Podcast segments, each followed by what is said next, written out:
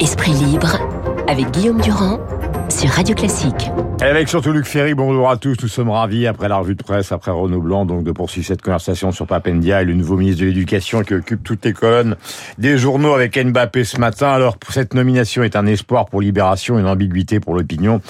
Et le Figaro se demande, comme le disait tout à l'heure donc euh, notre camarade de la revue de presse, euh, le rapport qui peut exister entre Bruno Le Maire et Papendia au risque du en même temps, écrit donc le Figaro. Luc a plusieurs missions, c'est celle évidemment de rassurer le monde enseignant après les 50 bancaires. Deuxièmement, peut-être de séduire les électeurs de gauche. Et troisièmement, de trancher ce qui vous intéresse le plus comme intellectuel.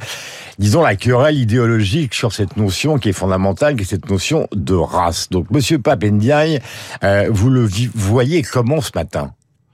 Bah, D'abord, ce que je dirais, c'est quand on arrive rue de Grenelle, ça m'est arrivé aussi comme lui venant simplement de la, la société civile et de l'enseignement universitaire. De, nous sommes tous les deux des universitaires et non des politiques.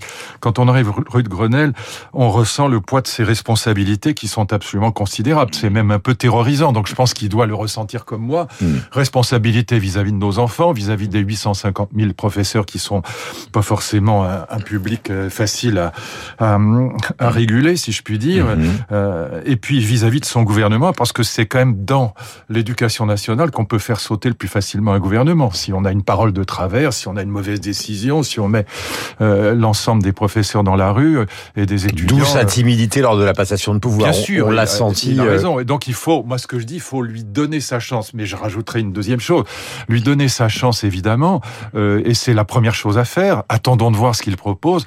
Mais s'il laisse ses idées personnelles de côté, qui sont des idées clairement anti-universalistes, anti-républicaines, ce que dit d'ailleurs très bien quelqu'un comme Benjamin Stora, parce qu'on pourrait dire, bon, Alain Finkielkraut, euh, ah, c'est un réac, euh, bon, euh, Pierre-André Taguieff, c'est lui qui a inventé le terme d'islamo-gauchisme, donc forcément mm. il le défend. Bon, mais Benjamin Stora, c'est évidemment très C'était son prédécesseur au musée de l'immigration, et qu'il a remplacé au musée de l'immigration sur personne conseil ne peut accuser d'être un homme d'extrême droite. donc, voilà. Et allons... il dit, voilà, ces propos flirtants avec l'indigénisme ne sont pas compatibles avec l'éloge de la République. Voilà.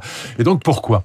Il faut comprendre ce qu'il y a derrière, Guillaume. Si on a trois secondes pour expliquer les choses, parce que derrière, il y a euh, ce, ce, qui est la vision du monde de Papendiaï, c'est la théorie critique de la race. C'est-à-dire une doctrine qui vient des États-Unis et qui est très puissante.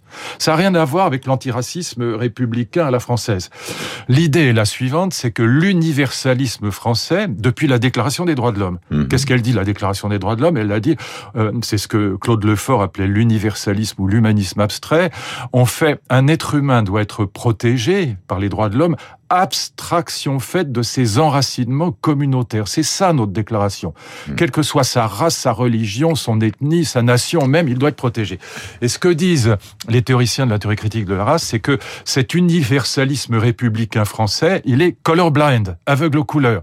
Il reconnaît pas les races. Et il faut reconnaître les races pour lutter contre le racisme. Et paradoxalement, mm Papendia, c'est pour ça les gens comprennent pas, mais euh, il veut maintenir le mot race dans la Constitution. Il veut qu'on ne déboulonne pas les statuts de personnalité raciste dans l'histoire française. Pourquoi? Parce que il dit voilà, cet universalisme abstrait républicain qui est colorblind, qui est aveugle aux races, il empêche de lutter contre le racisme mhm. en faisant de la discrimination Donc Ça, ça vient de tout son passage aux États-Unis. Aux États-Unis. Voilà. Moi, j'ai enseigné aux États-Unis. Je connais ça par cœur.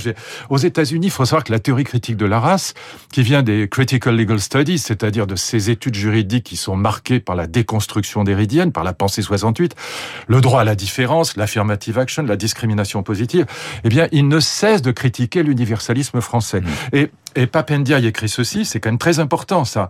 Le génie français, c'est-à-dire l'idée républicaine, hein, cache trop souvent un universalisme chauvin d'hommes blancs hétérosexuel. Mhm. Ça, c'est typique de cette idée. on est exactement con. Enfin, c'est l'opposé de Blanquer. C'est l'opposé de Blanquer. À la Sorbonne. de moi. Voilà. voilà bien sûr. Euh, Blanquer disait à la Sorbonne, il faut déconstruire la déconstruction. Bien sûr. Euh, il y a encore quelques mois. Donc, on est exactement à l'opposé absolu et aussi de ce que j'ai fait quand j'étais quand j'étais ministre. Donc, euh, moi, moi, je suis un gaulliste républicain. Bon, là, euh, plus proche de Régis Debray que de que des que des pédagogues. Bon, et donc, ce qui est très important aussi, c'est qu'il conteste le terme d'islamisme l'islamo-gauchisme, auquel Blanquer était très attaché, mhm. terme, inventé par Pierre-André Taguieff, qui est pas un type d'extrême droite du tout. Et donc, il le conteste en disant, voilà, ce terme... Il dit ça n'existe pas, ça n'a jamais existé dans les Oui, mais c'est plus grave. Il dit c'est une machine de guerre contre les études universitaires sur, justement, le wokisme, la discrimination, la théorie critique de la race.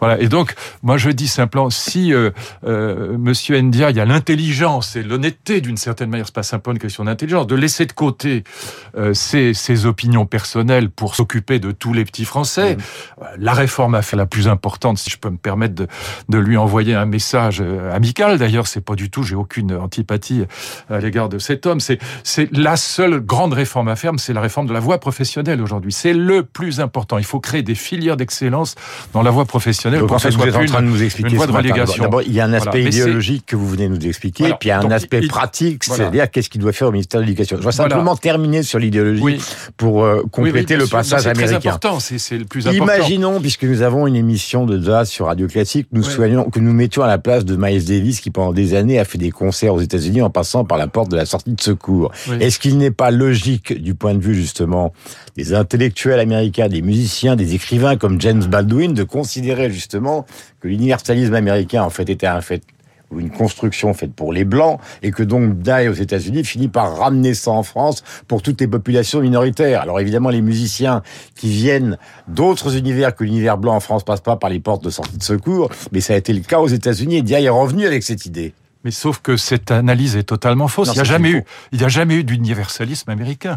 Les, les États-Unis n'ont jamais, jamais, jamais été universalistes. Et cette comparaison, d'ailleurs, que fait justement Papendiaï dans ses livres entre les États-Unis et la France est absurde. Elle est totalement fausse. Elle est hmm. fallacieuse. Et donc, donc ça va le poursuivre. L'universalisme, si vous voulez, il faudrait comparer la Déclaration des droits de l'homme de Virginie de 1776 avec la hmm. Déclaration française. Elles sont complètement opposées. Faut lire Claude Lefort. Enfin, Claude Lefort, dans cet article euh, qui, qui, qui parle de l'universalisme et de l'humanisme abstrait, il montre très bien, donc un grand philosophe politique français, il montre très bien comment, justement, il y a une opposition radicale entre les États-Unis et la France sur la question de l'universalisme. Du reste, la question raciale n'a pas du tout, du tout été traitée de la même manière en France et aux États-Unis. Si je vous pose cette question, c'est que... Il y a du racisme en France, mais pas structurel, comme il le dit. Vous voyez, c'est ça la grande question. Si je vous pose cette question, c'est de savoir, pendant la période où il va être une Grenelle au ministère de l'Éducation, si, au fond, il va pouvoir régler les problèmes que vous souhaitez, c'est-à-dire euh, la formation professionnelle et surtout l'enseignement des sciences, c'est l'enseignement des sciences, la formation surtout la question du recrutement, puisqu'on voit par exemple qu'au CAPES ça devient complètement dingue, euh, des gens finissent par l'obtenir avec des moyennes qui sont oui, à 4 sur 20, qui sont extrêmement faibles. Bah Libération donne ce matin l'exemple d'une jeune femme qui prépare euh, l'écrit de français au lycée de Boissy d'Anglas à Annonay. Elle prépare l'écrit. Son enseignant est en arrêt maladie depuis le mois de janvier. Donc là, on a les problèmes pratiques. D'autre côté, on a une conversation idéologique qui est dans les journaux. Est-ce qu'il va être obligé de mettre de côté tout ce qu'il a constitué sur le plan idéologique pour régler ses problèmes pratiques Entre les deux, il n'y a pas que des problèmes pratiques. Il n'y a pas que des questions de chef d'entreprise d'une grosse boîte qu'est l'éducation nationale. Entre les idéologies qu'on a le droit d'avoir, il a parfaitement le droit de penser ce qu'il pense, mais euh, mais pas l'éducation nationale, si je puis dire. Donc entre les problèmes idéologiques et philosophiques d'un côté, et puis de l'autre, hmm. des problèmes techniques, comment recruter davantage de professeurs. D'abord, il faut les payer mieux. Puis ensuite, mm. il faut peut-être euh, envisager pour le CAPES un recrutement régional. Mais bon, on peut en discuter. Mais entre les deux, il y a la philosophie de l'éducation. Il n'y a pas, il n'y a pas simplement des problèmes pratiques. C'est-à-dire que la philosophie de l'éducation, c'est que qu'est-ce qu'on fait pour élever le niveau de connaissance de nos enfants, mm. notamment en sciences, mais aussi évidemment dans la maîtrise de la langue. La lutte contre l'illettrisme reste la priorité des priorités des priorités. Mmh. Alors le début de Blanquer de ce point de vue-là a été réussi. Mais bien sûr, mais sauf qu'il l'a pas fait. C'est-à-dire que pas assez. Moi, j'avais mis en place les dédoublements de CP, mais pour 75 000 enfants, pas pour 30 000. Et donc, euh, Blanquer d'ailleurs a eu la gentillesse, l'élégance de dire qu'il me reprenait cette idée. Très bien, les dédoublements de CP, cours préparatoire. Pourquoi hmm. Très important. 80% des enfants qui n'apprennent pas à lire au cours préparatoire n'apprennent jamais à lire. On les retrouve à 18 mm. ans les mêmes. Et donc c'est pour ça que c'est à ce moment-là qu'il faut faire la remédiation, comme on dit dans le jargon et du CNAD. Bon, et donc euh, Blanquer a repris ça, mais pas assez. Et puis il n'a pas fait de réforme de la voie professionnelle. Il fallait le faire. C'est vital. C'est les deux aspects les plus fondamentaux. Et aussi, pardon, lutter contre le racket, c'est-à-dire la violence hors école. C'est terrible. On pousse des enfants au suicide parce que on ne maîtrise pas cette violence euh, dans, dans, dans les abords de l'école, dans la, le lien entre, euh, dans le, le, trajet entre la, la maison et l'école. Donc là, là, vous avez trois sujets majeurs qui n'ont rien à voir avec la discrimination positive. Euh, tout à l'heure, vous avez évoqué justement euh, les mathématiques. Euh, dans les journaux ce matin, euh, tout le monde signale concernant les grands concours, le CAPES ou la grève, etc., que maintenant tous les gens qui sont en capacité, c'est le cas de le dire, de les passer se ruent vers les écoles d'ingénieurs, les écoles commerciales, parce qu'évidemment leur avenir sur le plan financier est bien plus assuré que s'ils restent dans l'enseignement, qui de ce point de vue-là est un métier euh, sinistré. Je voudrais qu'on revienne aussi sur ce que disait tout à l'heure David Abiquière, un mot important sur le regard de Macron, de son équipe, qui a fini par faire ce choix.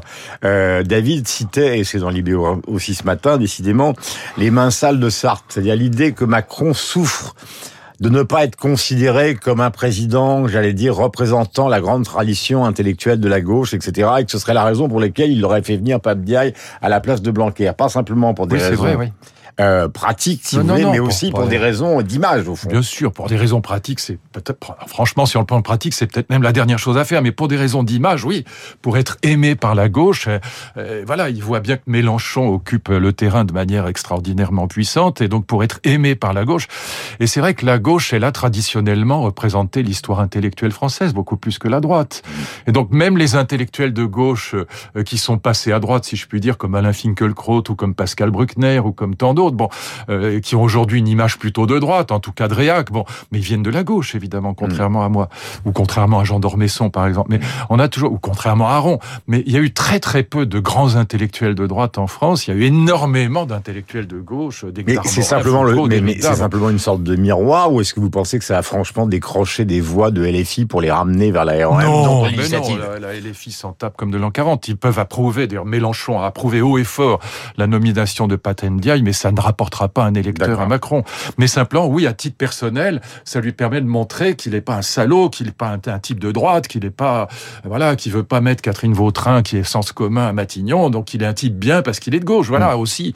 Et d'ailleurs, il était dans le gouvernement de, de Hollande. Il est la dernière question, parce qu'évidemment, nous parlerons des autres sujets. Euh, sur le pouvoir d'achat des profs, il faut euh, juste un mot. Euh, S'il y a une réforme à faire, c'est euh, il faut faire comme en Allemagne, c'est augmenter le, le, le temps de travail, c'est augmenter l'horaire des profs et augmenter considérablement le salaire en proportion. ça, c'est la réforme à faire. Mais, mais, le salaire au mérite, c'était justement une des... Ah, non, non, ça n'a rien à voir avec le salaire au mérite, c'est pour tout le monde. L'objectif de Blanquer, ça fait hurler les syndicats. Mais ça n'a rien à voir avec le salaire au mérite, c'est le contraire, c'est pour tout le monde. Ça augmenter vraiment euh, et faire, une, faire la proposition, soit vous gardez l'horaire actuel avec votre salaire actuel, soit on augmente assez de 4, de 4 heures, de 6 heures, le, le, le, le, le taux horaire, enfin euh, l'obligation horaire des professeurs, mais on augmente considérablement le salaire. Il faut qu'il y ait deux statuts de prof. Bon, c'est comme en Allemagne. Et ça, c'est ce que je voulais faire. Si j'étais resté trois mois de plus, c'était fait. Mais qu'on puisse gagner sa vie plus convenablement que ça n'est le cas aujourd'hui.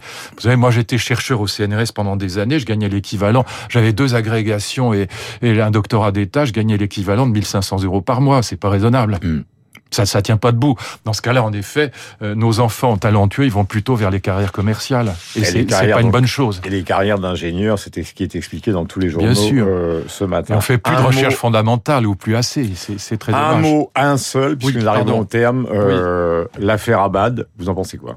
Ah, rien du tout. J'ai pas à en penser. C'est pas à moi de juger. Je, je n'ai absolument pas à en penser quoi que ce soit. Ce matin parce à que 10 heures au Conseil des ministres. Il y a deux principes qui s'opposent et qui sont tous les deux aussi importants à mes yeux. Écouter la parole des femmes. Et je ne crois pas que ces femmes racontent n'importe quoi pour le plaisir. Je, enfin, je, je n'arrive pas à le croire. Donc, un, écouter la parole des femmes, et deux, deux eh bien, euh, préserver la, la, euh, la, la, comment ça s'appelle la, la, présomption d'innocence. Merci, je suis, je suis, fatigué ce matin. La présomption d'innocence, c'est tout aussi important que la parole des femmes. Les deux sont aussi importants. Et donc, c'est pas à nous, Guillaume, autour d'un micro euh, ou sur un plateau de télévision, de décider quoi que ce soit en la matière. Moi, je me refuse absolument à prendre parti sur quoi que ce soit dans ce type de débat. Le Conseil des ministres, c'est à 10h, il est 8h57. Nous allons retrouver Renaud Blanc dans un instant. Le journal, évidemment, à 9h avec Lucille Bréau. Et après, Franck.